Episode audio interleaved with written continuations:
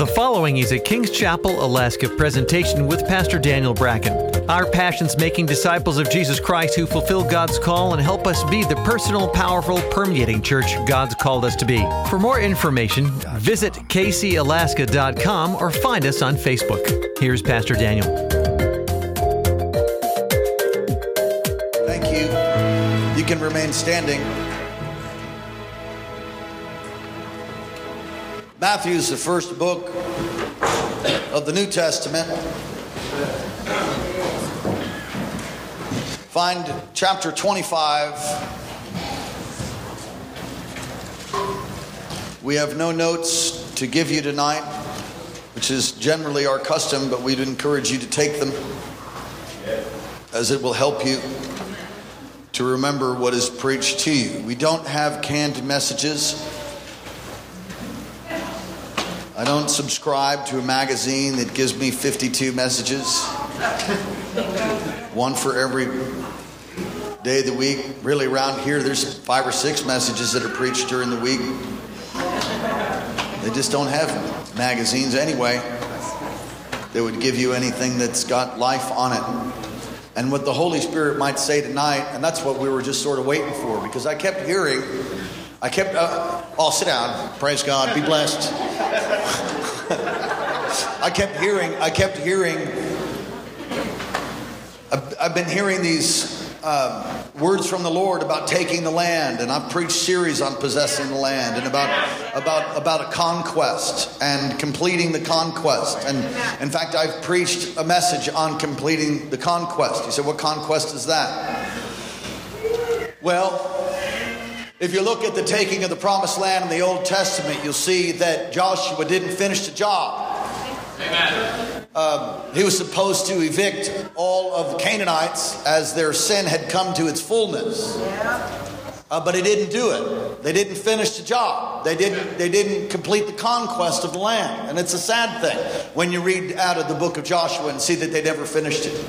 And so these enemies of God remained in the land for even generations. And in every generation, God raises up revivalists. God will raise up people that are like John the Baptist. And if you look in the Old Testament, there's many apostolic prophetic teams, but there really is none better or more powerful in my mind than the prophet Samuel and David. Yeah as an apostolic and prophetic team. And Samuel, it says that none of his words fell to the ground.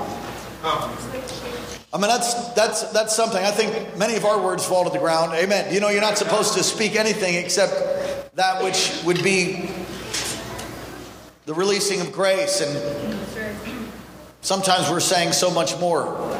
Really, the only way the devil can speak is to use your mouth. He's been he's been renting some of your mouths for, for years. You need to just evict him. Amen. And so Samuel comes, and the purpose of Samuel, while he selected Saul, who was chosen really by the people, they wanted the king. God wanted to be their king. He wanted to be a theocracy, but but they wouldn't have that. They wanted to be the nations that are all around them. And so they chose Saul, who failed miserably. He was head and shoulders above everybody else, and he was a, a fine looking king. But he was moved by the opinions of people, and he sacrificed and disobeyed the Lord, and eventually lost the anointing, lost the grace, lost the power of God to rule the people. And so Samuel, this great prophet, comes to Bethlehem and they say, Is it well? When he's coming, is it well? Because weather patterns changed when this guy showed up. I mean, we're talking a serious, heavy hitting prophet Samuel, the only, well, the, the, the, the one that was promised by Hannah, dedicated and grown up in the temple under Eli. Purpose, I believe, of Samuel was really to find the David, and David was a man after God's own heart. Uh, it was ruddy and handsome, shepherd's boy. And God saw him when he was in when he was out in the in the field with the sheep. He saw him playing his harp. He saw him calling out to God. He saw him calling out when the lion came. He He saw him leaning upon him when the bear came. And as Samuel comes and he anoint and he goes to anoint David, David wasn't even there. He had a highly dysfunctional family. Won't ask you to ask you to raise your hand if you came from one. I think all of us came from a dysfunctional family. You know, you just got to get healed. The truth is, your parents can't give you what they don't have. So there's no sense standing in judgment over somebody who's bound and addicted, maybe. I mean, you know, you got to honor your father and mother. And really, I heard one preacher say that the best way to do that is just forgive them. Amen. Does anybody know what I'm talking about? And so David eventually comes and he's anointed, the, purpose, he's anointed as the next king over Israel. Samuel the prophet, David really flowing an apostolic anointing. The purpose of David's life, I think it's in the book of Acts. But I, it's in the book of Acts. I, I, I'm not prepared to tell you where it is, so you go figure it out.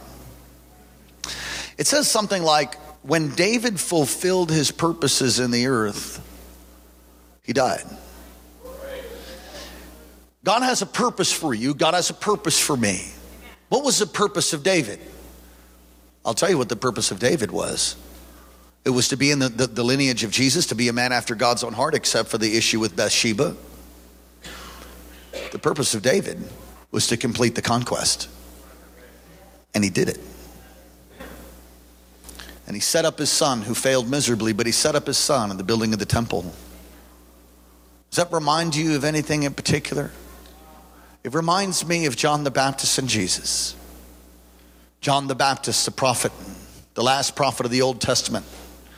There'd been silence for 400 years, and this guy comes on the scene, John the Baptist, and he, he prophesies there's one coming whose shoes latchet I'm not worthy to untie. And the whole job of John the Baptist was to point to Jesus. He's the friend of the bridegroom. And he does that and, in fact, loses his head over it. And so you say, well, what's the point of that? I believe that God has us, and, and I think we're going to, I think maybe we're going to go to Matthew 25, so just hold on. God has us in a process to possess the land. And he'll bring he'll bring those with a prophetic anointing and unction to be able to say hey this is what the lord wants to do. He releases strength. What's the purpose of prophecy? To strengthen and encourage and comfort. So he releases the word of the lord over you. Why? To strengthen you to comfort you and encourage you so that you go out and do what? So that you go out and possess the land. Amen. Now, Jesus said it would be better for him to go that he might send another, the Holy Spirit, the Parakletos, to stand by to come to live in your heart and my heart, no longer in a temple made by hands, but made by, by, by God, made in the image of God, carriers of the glory of God, us. That's what we're supposed to do.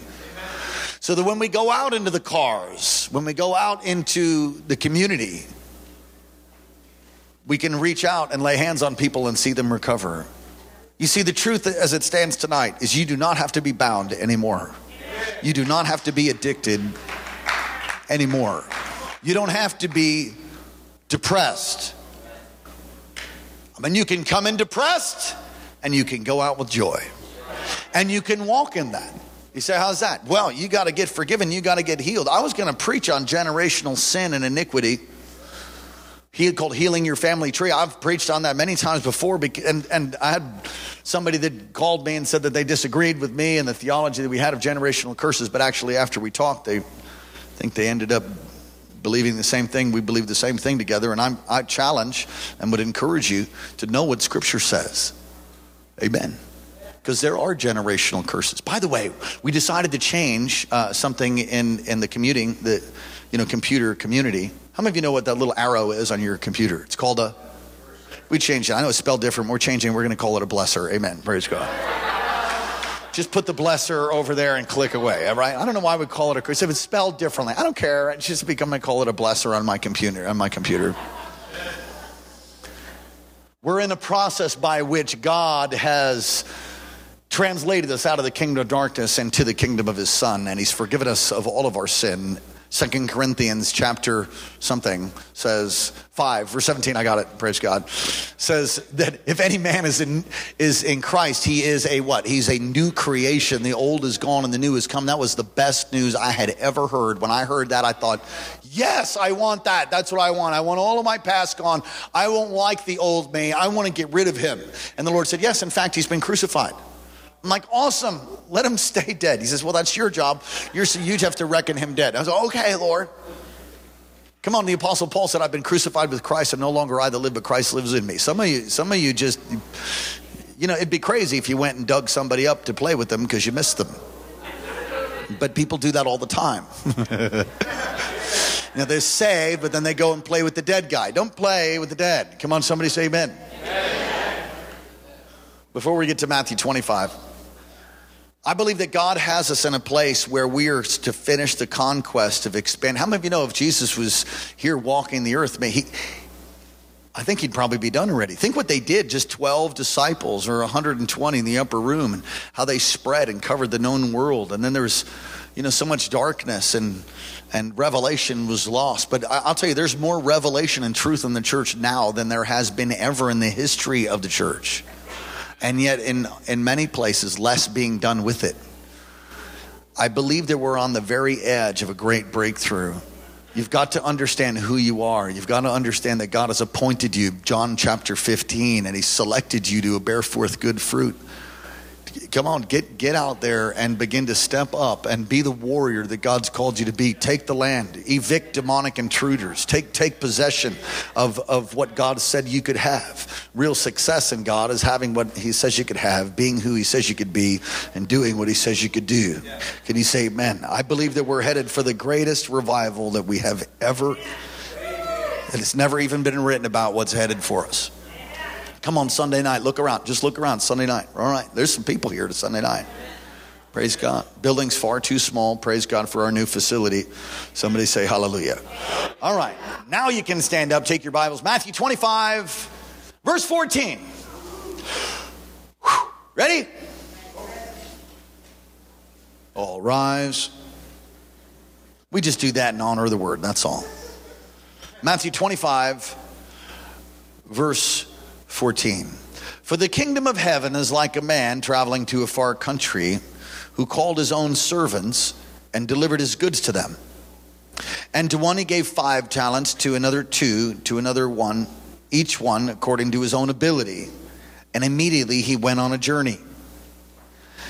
And when he who had received five talents went and traded with them and made another five talents. And verse 17, likewise, he who had received two, ta- two gained two more also.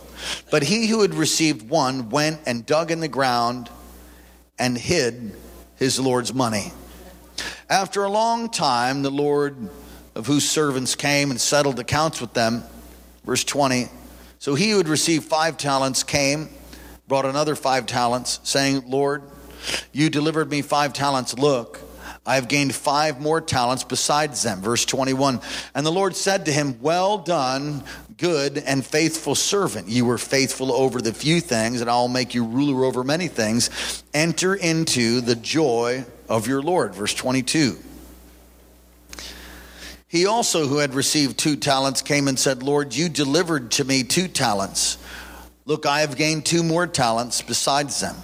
His Lord said to him, Well done, good and faithful servant.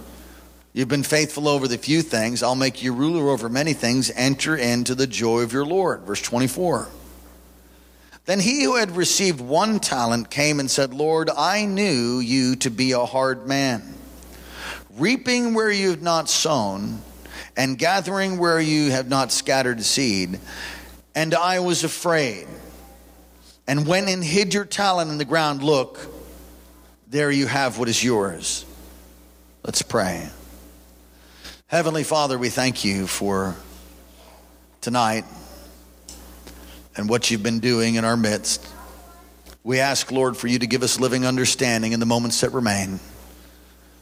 That by your word we will be transformed as you sent forth your word and stand over it to see it performed. doesn't come back void. So have your will and have your way. Come on, lay hands on your own heart. Ask God to talk to you. Talk to us, God. Come on, just ask God right out loud. Talk to me, Jesus. God, we thank and praise you for it. In Jesus' name, amen. You may be seated. I was so blessed, and I am so blessed about our choir.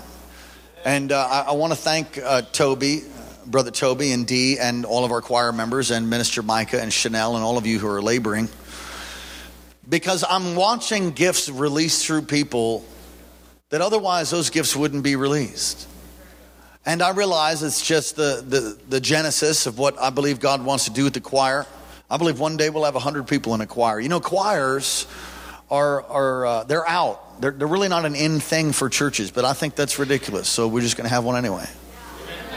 It's a great opportunity for people to get plugged in to do something they normally wouldn't have the opportunity to do it.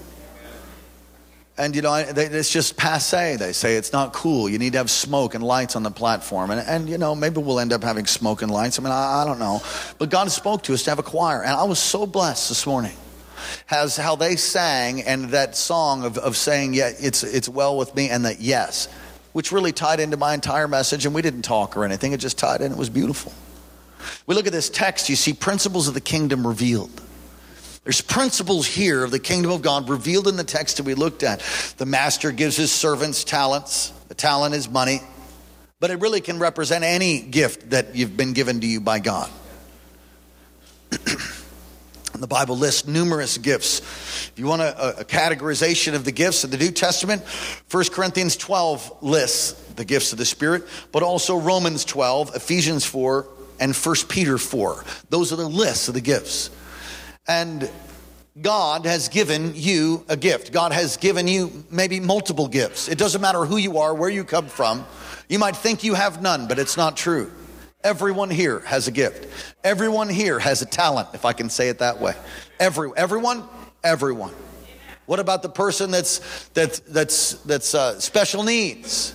Oh, listen, you don't have to be around a special needs person long to realize they have some very special gifts. Every single person here, everyone has a gift. You say, not my husband. Yeah, no, he does. He does.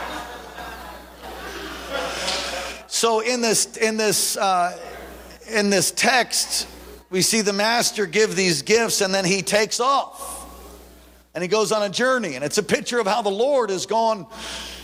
He's gone on a journey He's ascended, but he's coming back in the same way that he left, he's coming back.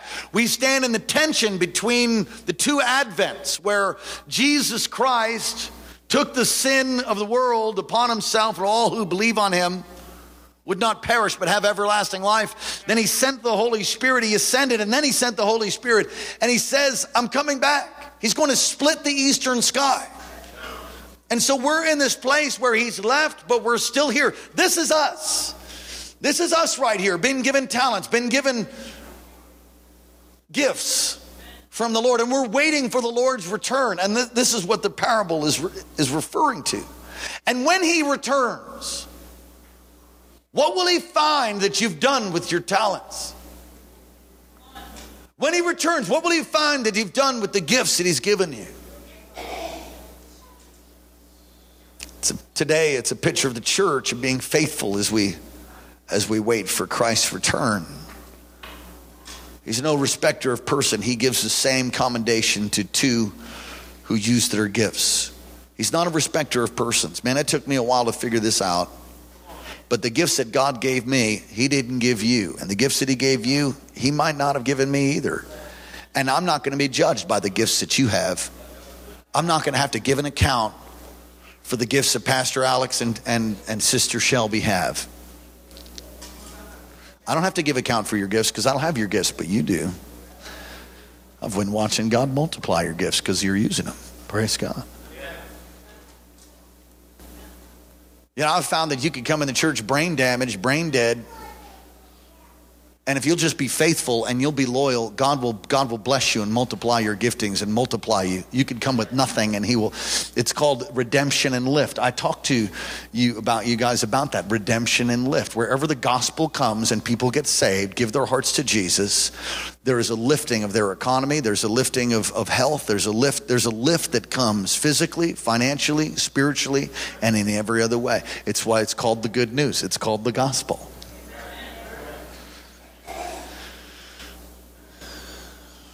We have the opportunity to multiply what God's given us.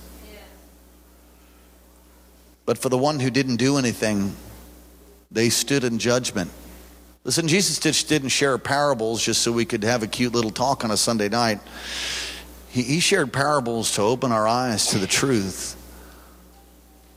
And that through the opening of our eyes, that we would actually respond and live in such a way so that we won't be disappointed on the day. There's a day. There's a day that's coming for you, for me, for all of us whether it be when he splits the eastern sky or when you breathe your last and you go to meet him. There's a day coming where all of us will stand before the judgment seat of Christ. And that's a very special day. Come on, someone say, Jesus, help me to be faithful with what you've given me. You got to be faithful in the little things first. You know, we demean God when we don't use our gifts. We demean him. We consider it's, it's, it's, it's like worth nothing.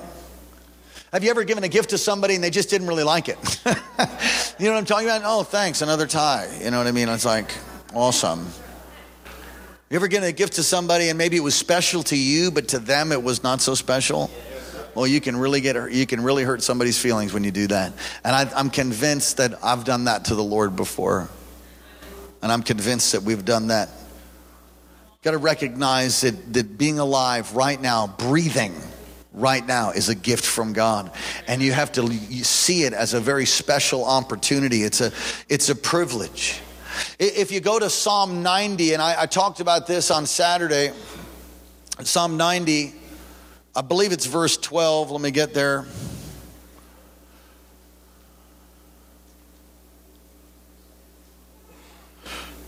Psalm 90, verse 12 says, So teach us to number our days that we may gain a heart of wisdom. God wants us to understand that there, there's, you've been given time. Every one of us have 24 hours in a day. Every single person here has the same amount of time in a day. And the psalmist, which is actually Moses, said, So teach us to number our days. You can get so driven to, to do something that you can actually forget that every day is precious. Every day is a gift. Listen, you're not promised tomorrow. If you're alive right now, you ought to thank God, but you're not promised tomorrow. And if you live long enough, you realize that there are people that just, my gosh, they're dead.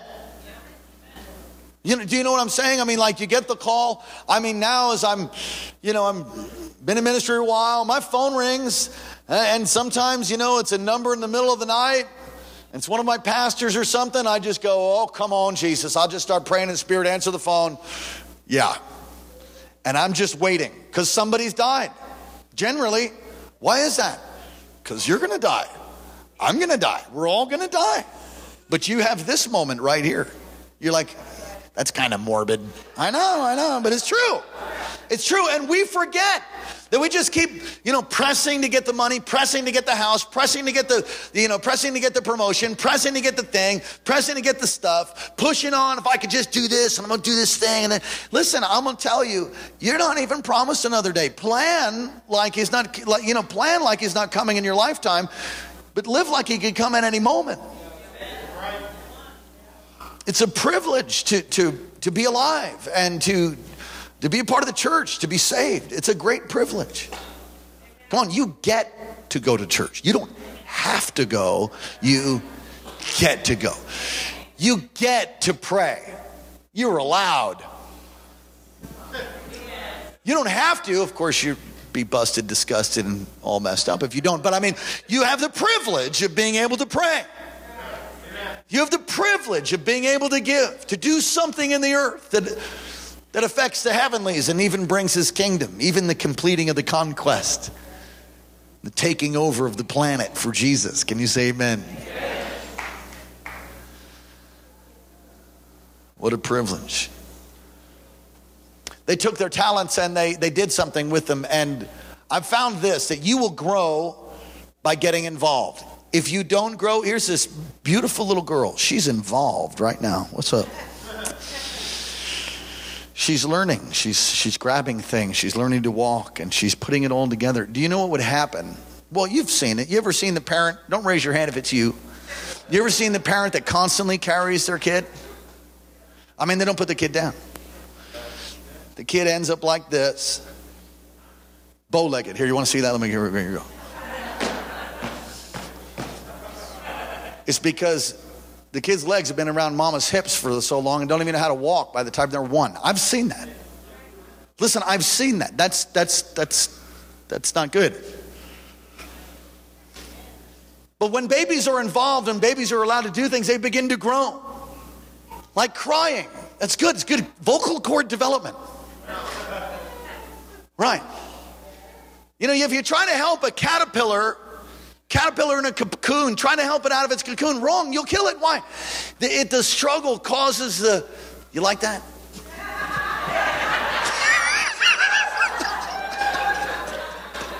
Thought I was manifesting for a second. It's okay. Praise God. the struggle causes the fluid to go into the caterpillar's wings. And if you try to help a caterpillar out, you will kill the butterfly. Caterpillars don't have wings. You know what I'm saying? Butterfly coming out, butterfly. In fact, the word is metamorphosis, right? The transformation, the scientific transformation that takes place. Be transformed by the renewing of your mind. Romans 12, 2. The word is metamorpho, it's the root of metamorphosis. Listen, it takes it takes some work to get the junk out of your mind. You got to learn to think differently. As a man thinks in his heart, so he is. You got to learn to think differently. As you get involved, something happens. There's a multiplication that takes place. And that's what these two, they, the one guy had five talents, he does something with them. The other person had two, he does some. Both of them multiply. Both of them actually get a doubling. See, some of you are not walking in the kind of favor and blessing that God wants for you because you're not using what God's given you. Well, I'm going to encourage myself. Preach, Pastor. Preach it. Preach it, Pastor. Come on, somebody say revive. revive. It's a word for 2015.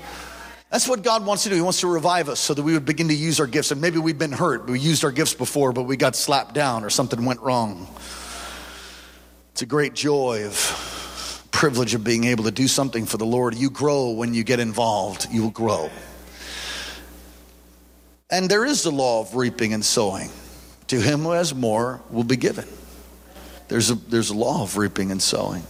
And we can come under God's judgment if you look at the text with us. We can come under God's judgment because we do nothing. And it's interesting uh, what it's interesting what the text says. The guy that gets to one talent says, "Oh, I knew you were hard."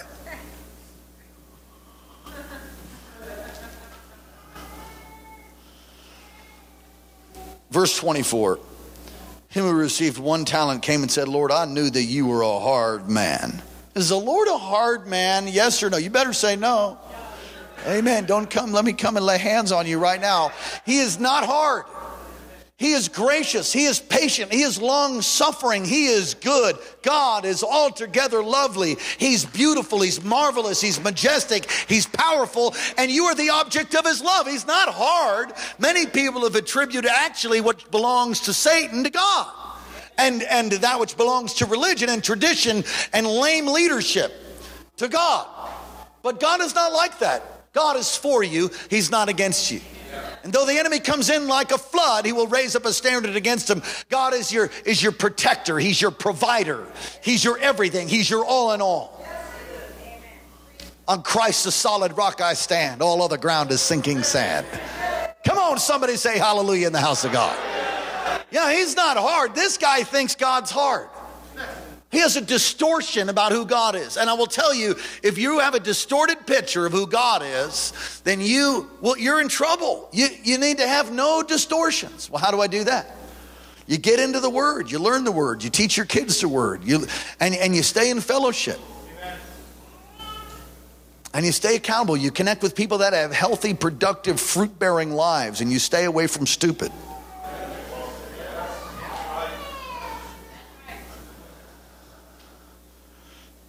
This poor soul in the parable says that the Lord is hard. He goes on to say that I was afraid. You know, fear can rob you. Fear can rob you. Don't, don't, don't, you know, the fear of the Lord is the beginning of wisdom. That's a different kind of fear. The fear that, oh, I don't know if I'm going to make it, or fear of the unknown, fear of failure You know, when I was, um, I'm going to tell you a qu- quick story. Maybe it won't be so quick, but I'm going to tell you a story anyway. When I was in high school, it was my senior year, and I was one of the I was one of the starting linebackers, and um, and I love that sport, man. I just loved hitting people. Can, anybody else give me a hoo? Anybody know what I'm talking about? I love playing sports. I love full con- I love full contact church. I love full contact sports too. And um, and we had a new coach that year. Coach Oreo was his name. Coach Oreo, and um, and he was huge.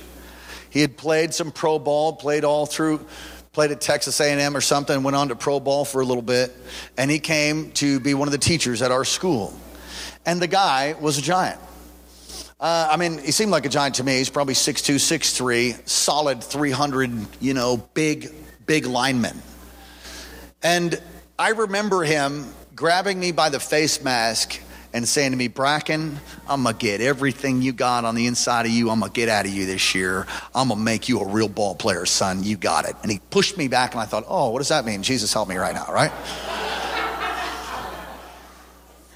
It was it was hell week which is what we used to call it because it was very similar i think to a hell experience in that they would run us until we could not run anymore. And we would do these things called cornfields. We had blisters on top of blisters and we did two a days three a days and all you did was do practice all anybody know what i'm talking about? All you did is do practice every day all day for a solid week and a half and I got through a hell week, and this guy had absolutely been picking on me. And, and I was improving, and he was getting out of me what I didn't know I had in me. And I remember there was this one practice where he, he said I could hit harder. And I said, Man, that's everything I got. And he said, No, it isn't and uh, we lined up and he he came against me and the i was playing tackle as i recall and so he lined up on me. No pads. And i wasn't like a little high school you know i was i was a strong senior kind of person. And this guy just pummeled me into the ground play after play after play after play. And and really i got to i got to the place where i was breaking. It was hitting a place of woundingness in me where i just i couldn't take it no more and really, I was a broken young man on the inside, and it started hitting that place of failure. And finally, I told him I quit. I threw my, threw my helmet on the ground, and I walked away from a potential, you know, all star year for me, and I walked away. He said, You'll be back. And I said, Ha ha, you obviously don't know this hard head. I didn't go back. I walked off the field. And I thought, you know what I'm going to do? I'm going to join cross country was a little heavy for cross country. I talked to the cross country coach and said, I just want to run. I'm going to run. Can I run? He said, well, This is going to be your best year for football. What are you going to do that for? He said, oh, I just feel like I want to run. I'm sure the coaches talked, you know, I don't know, but they let me run. And somehow, I mean, I ran like a Clydesdale. Very, they, they, in fact, the coach said, You are the most unorthodox runner I think I've ever seen but I had heart. Somehow I just had like the, I don't know if it's from the fighting Irish or whatever, I just wasn't into quitting ever. And, and uh, you knock me down, I'm getting up. And I'm to get up again. I'm to get up again. I'm to get up again. It's just God put fight in me like that. Just what quitting was like a, that's a four letter curse word, quit. So I joined the, joined the, the, the, the cross country team and I began to run. And I, I was finishing way behind, but I started losing weight and I started eating right. And I started getting faster, started getting faster and faster. And before I know it, I was moving up the ranks of the cross country team. And, and then we had, a, we had this big race. It was a, a tri state championship. And I've been doing okay during the school year, the tri state championship. I don't know. I just got a wild hair. Does anybody know what I'm talking about? I worked myself up and I thought, this is it. I'm going to win. I'm going to win. I'm going to win the whole thing, which is impossible. Some of those people had hollowed out bones and they're like birds. And there's just no way that you could, you know, does anybody know what I'm talking about? You just can't catch up with a hollow bird legged person. They just, they breathe through their nose doing sub five minute miles. I mean, I don't even know what that is. I didn't have that. Does anybody know what I'm talking about? You're like, what, what, what kind of a superhuman is that?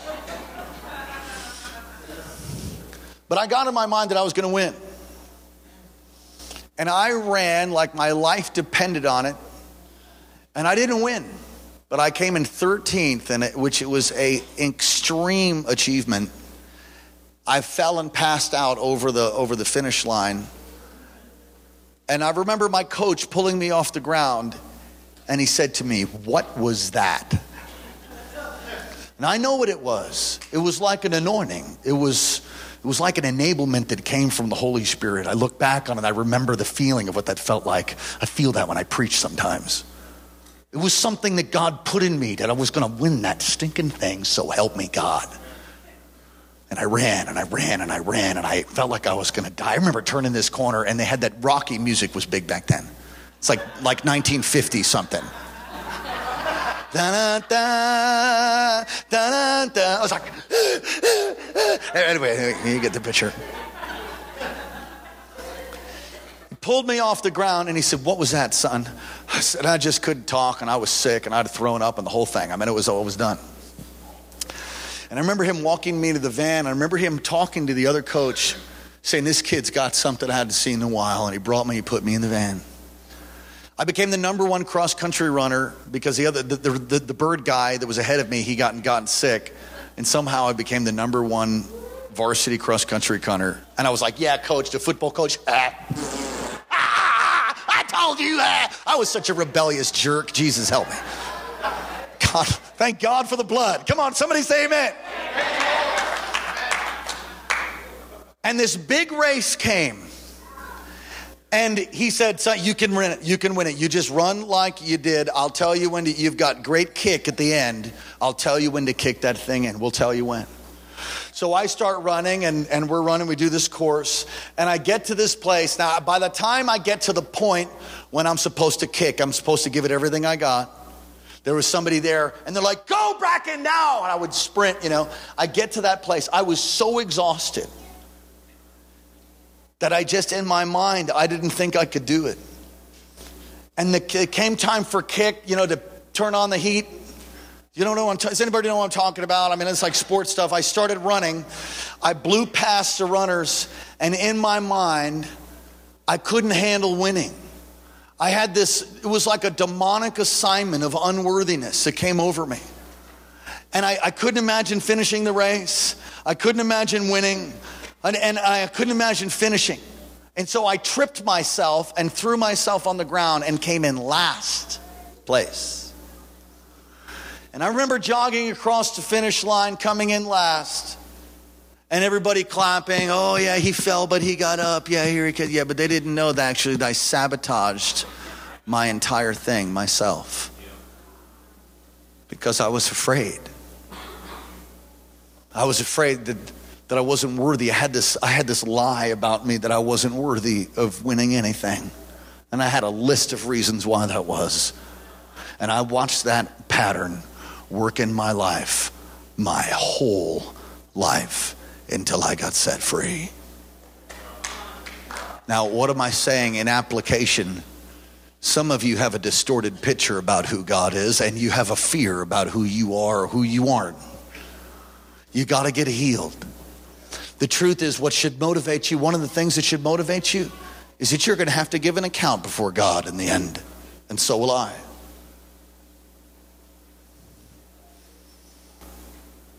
Don't bury your gift. Don't be, don't be gripped with distortion and gripped with fear. Don't be selfish and, and bury your gift in the world either, by the way. Some of you, some there's some people that have gifts. They're singing. They can sing. They can do songs. They can write music. But actually, it was supposed to be for the kingdom. Does everybody hear me up in here? It was supposed to be for the kingdom of God, but it wasn't for the kingdom. They started using it for the world. They used their gift for the world, but it was supposed to be used for the kingdom. They, they, they buried their gift in the world instead of using it for the glory of God. And you have gifts. We have gifts. Every one of us have gifts. We've shown that. We've proven that. It's true. Use your gift for the glory of God. And you can use it in marketplace. You can bring the glory of God into the marketplace also. Minister Micah, would you come to the front, please? You can use it in the marketplace also. Yes, but bringing his kingdom in the marketplace for the glory of God. If you don't use what you have, you will lose it. Let me say that to this side. If you don't use the gifts you have, you could very well lose them. Say, that's not biblical. Oh, it's absolutely biblical. And furthermore, it's not just in this age, it's in the one to come. There's an age that we're, that we're living for. There's one to come. You've been faithful in the little things, I'll make you ruler over much. He's talking about there's a millennial reign of Christ. This isn't it. You know, this is a test. Come on, everybody say, I'm going to use what God's given me. All right, ask yourself some specific questions now. What do you want to do? What do you like to do? What do you want to do? What is in your heart to do for God? Think about that for a second.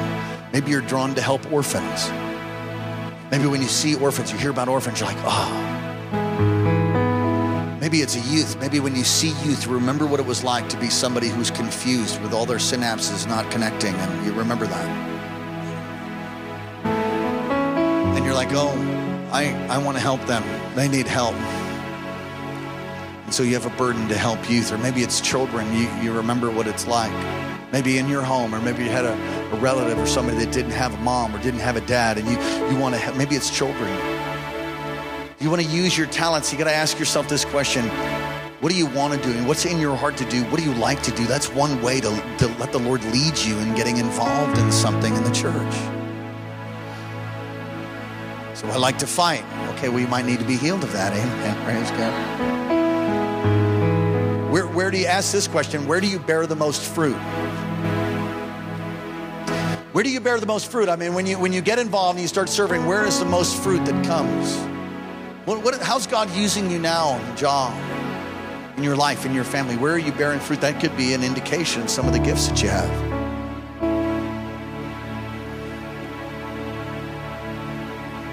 I remember somebody uh, saying to me, Pastor, you know what? You know what we need? We need this and this. I'm like, awesome. God's speaking to you, I think. You know, many times you'll see a need that's the Holy Spirit actually speaking to you to get involved to meet it. Let me say that again. If you see a need, it could very well be that God has spoken to you actually to meet the need, and that's why He showed it to you. Don't be pointing the fingers and saying, oh, that person should do that. Maybe, maybe you should do it. Maybe you should get plugged in, get involved, and begin to do a ministry that we don't even have before. A couple new to our church, they have a desire to do a thing called healing rooms. I've wanted to do that for years. Just really don't know how to get that started. Didn't really have the leadership to do it. We're going to do it. We're going to do it. How are you going to do it? I don't know. We're working it out. They said we have this desire to be used to in, in the, you know these healing rooms. You heard that? Yeah. Great. Wouldn't that be awesome if we had we had some rooms that were open during the week where if you need healing you could come in, somebody pray over you, you get healed. Wouldn't that be awesome? Uh, wouldn't that be awesome? You know, I desire to have a church that never closes. I don't think the church should ever close. I think it should always be open. How stupid it is to have a building and you meet once on a Sunday? That's brain damage. That's like a waste of money. Who would come on, would you would you build a house and sleep in it one night a week? Would you? No, no, you sleep in your house every night. We're going to build a church. I believe God is calling us to build a church that never closes. 24 hours a day, seven day a week prayer. Can you say amen? healing rooms that are open where people can come, where in the middle of the night, a, a teenager who's pregnant, their parents don't know and they don't know what to do, and they have they have some, some foolish thing telling them that they should go and get an abortion, and they sit there at night going, ah. But then they think, that church that never closes. There's people there that pray, I'm going to go get some help. And they, they go and they walk in and they can have somebody intercede and pray for them at three in the morning. Wouldn't that be awesome? Wouldn't it be awesome if there was a place that never closed? That's where we're headed. That is where we're headed. We're wearing this building out, praise the Lord. That's what you should do.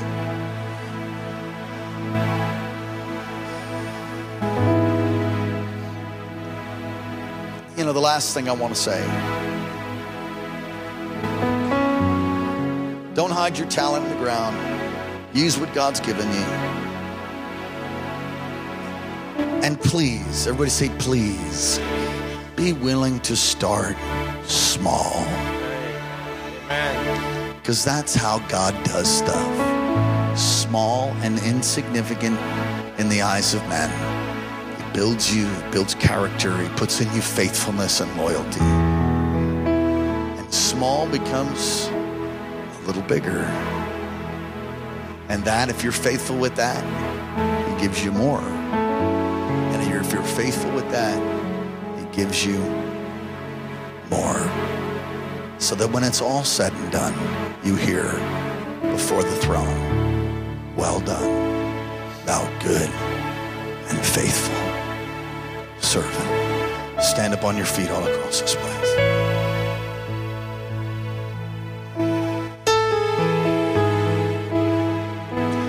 Come on, just begin to talk to the Lord tonight.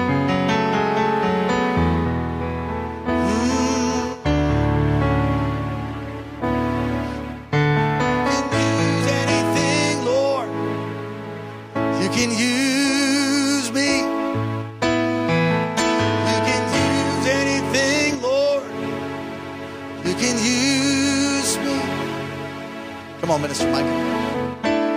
Shonda, Shondalin. Worship team, come on. I know you. We're going to get it. We're going to find it.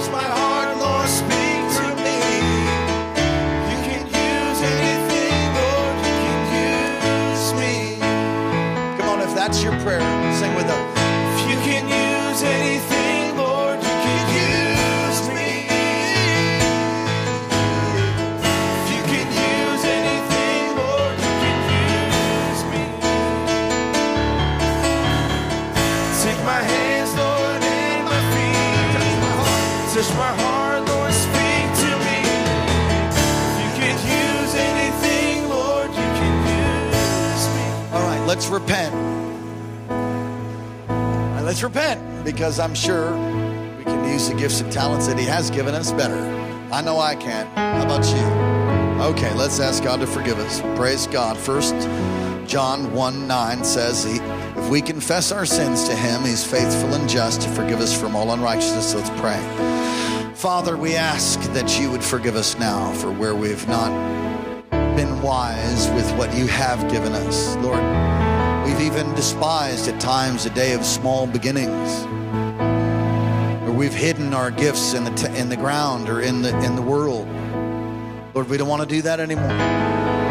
We're asking that you would use us, that you would release the giftings and talents, the gifts of the Holy Spirit in this body, that people would be quickened tonight, that we would be quickened by your Spirit to use the gifts and the things that you've given to us the gift of hospitality, business giftings, spiritual giftings. We'd not hide them in the world, we'd use them for the kingdom of God. We'd not despise them, we'd rejoice. We'd find a need and we'd meet it. We'd get involved. Lord, show us where we should get involved. Come on, ask God to show you right now. Show us where we're to get involved. Some of you are like, if I get involved in one more thing, I don't know what I'm going to do. Well, well, maybe you're plugged in, maybe you're doing it. If you're not, then you ask God, where should I get involved? I'm sorry, Minister Chris, do we need help? Minister Chris, come here. Don't come all the way up here. Do, do we need help in children's ministry? Yes, of course. And, and do we need help in the nursery? Oh, yes. We- Do we need help in every every one of your your department and everything? Tell them. Preschool, nursery, and uh, first through sixth grade. Yeah. Granted, it's it, it's not. You know, if you just walked in and you know you got to apply. I mean, you know, there's there's people that should be in children's ministry. There's background checks. Some of you thankful for that. Amen. Yeah, right. So,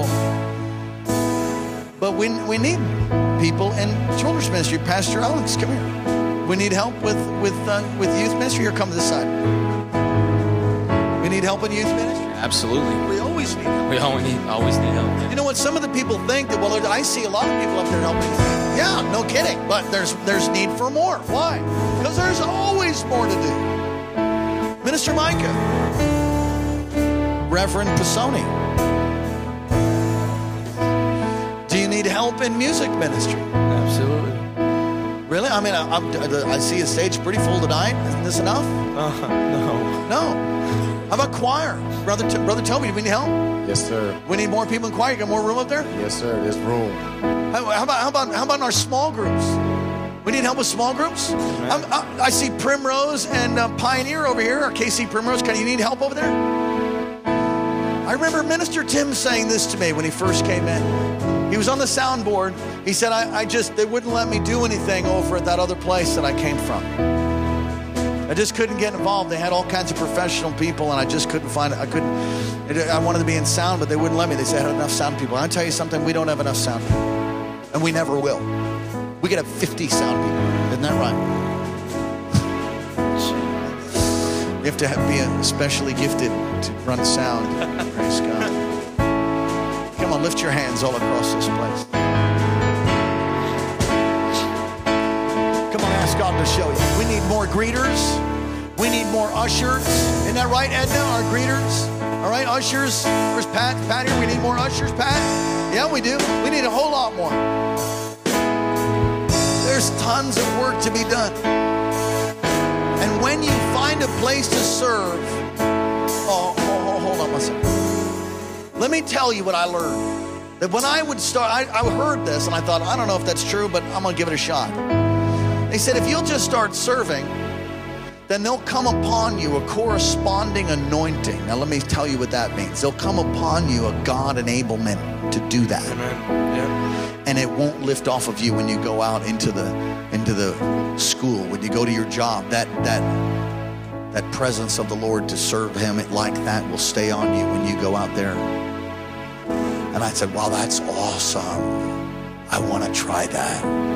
And i did it and i watched the i watched god come on me as i served in church. I went out and began to get elevated in every single job. I no longer got fired. I started getting elevated.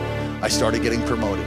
Literally every job I would go to, I just go right up the ladder, get raises, promotions, bonuses, tips, all kinds of stuff. I mean, all kinds of crazy favor everywhere I went. And I thought, wow, that's amazing.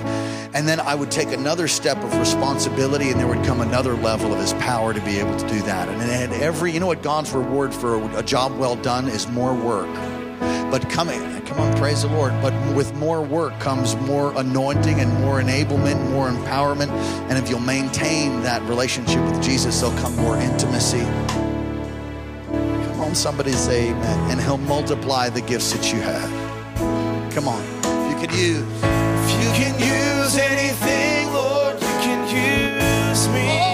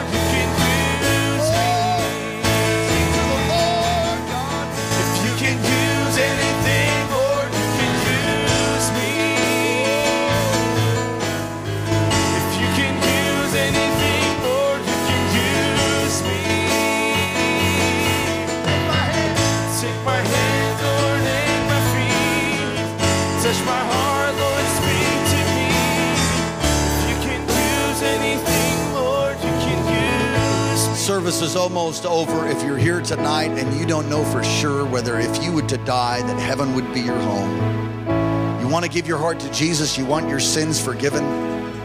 When you die, you want heaven to be your home. You, you want to be washed. You want to be cleansed. You believe that Jesus died for you and rose again for you. But you've never made a decision to repent and ask Him to forgive you, to come and be your, be your Lord, to be your Savior. Repentance. You've got to turn from your old life towards Him, and then He comes and makes you brand new. This is the picture of our precious sisters that got baptized tonight. It's the outward sign of what's taken place on the inside, that all your sins are washed, they're underneath the blood, and you come up as a resurrected, brand new person.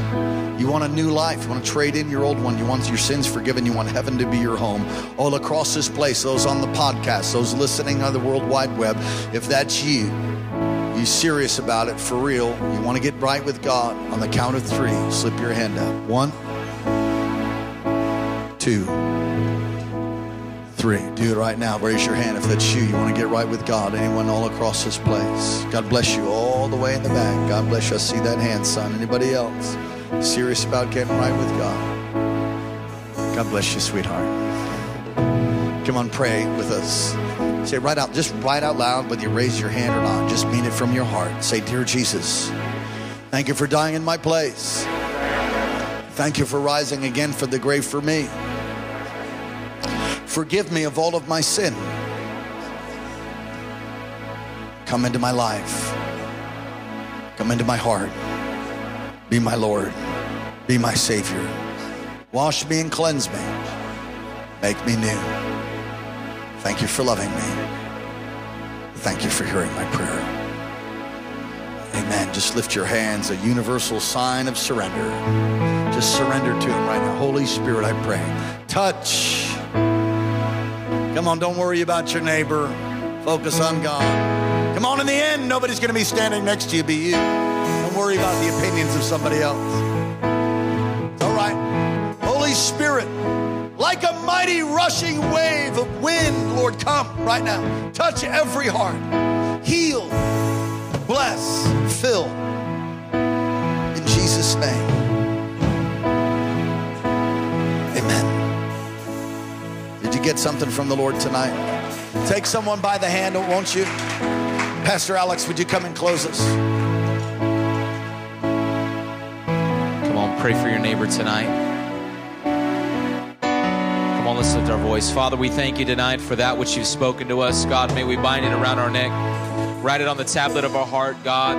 I pray, Lord Jesus, that we would walk out this, this word that we've heard, Lord, that we'd use that which you've given us for your glory, honor, and praise, and that we'd not hold it, we'd not bury it, we'd not hide it, we'd not hold back with fear, Lord, but we'd step forward, Lord, and we would do that which you've called us to. We'd take advantage of the gifts and the talents that you've given us. We want to use it for your glory, honor, and praise, Lord. So open the door for us.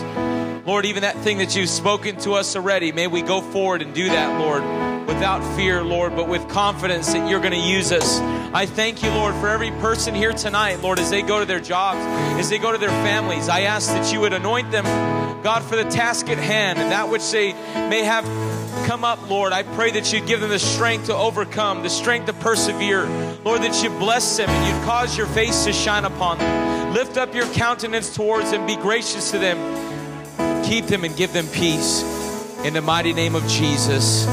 And everybody said, Amen. God bless you all. Have a great week. Bless you. Thanks for listening to Kings Chapel, Alaska, and Pastor Daniel Bracken. Our passion is making disciples of Jesus Christ who fulfill God's life call and help us to be the personal, powerful, and permeating church God's called us to be. Get in touch with us anytime at 907 357 2065, 907 357 2065, or online at kcalaska.com, kcalaska.com. Friend us on Facebook and follow Pastor Daniel's tweets at Alaska Revival.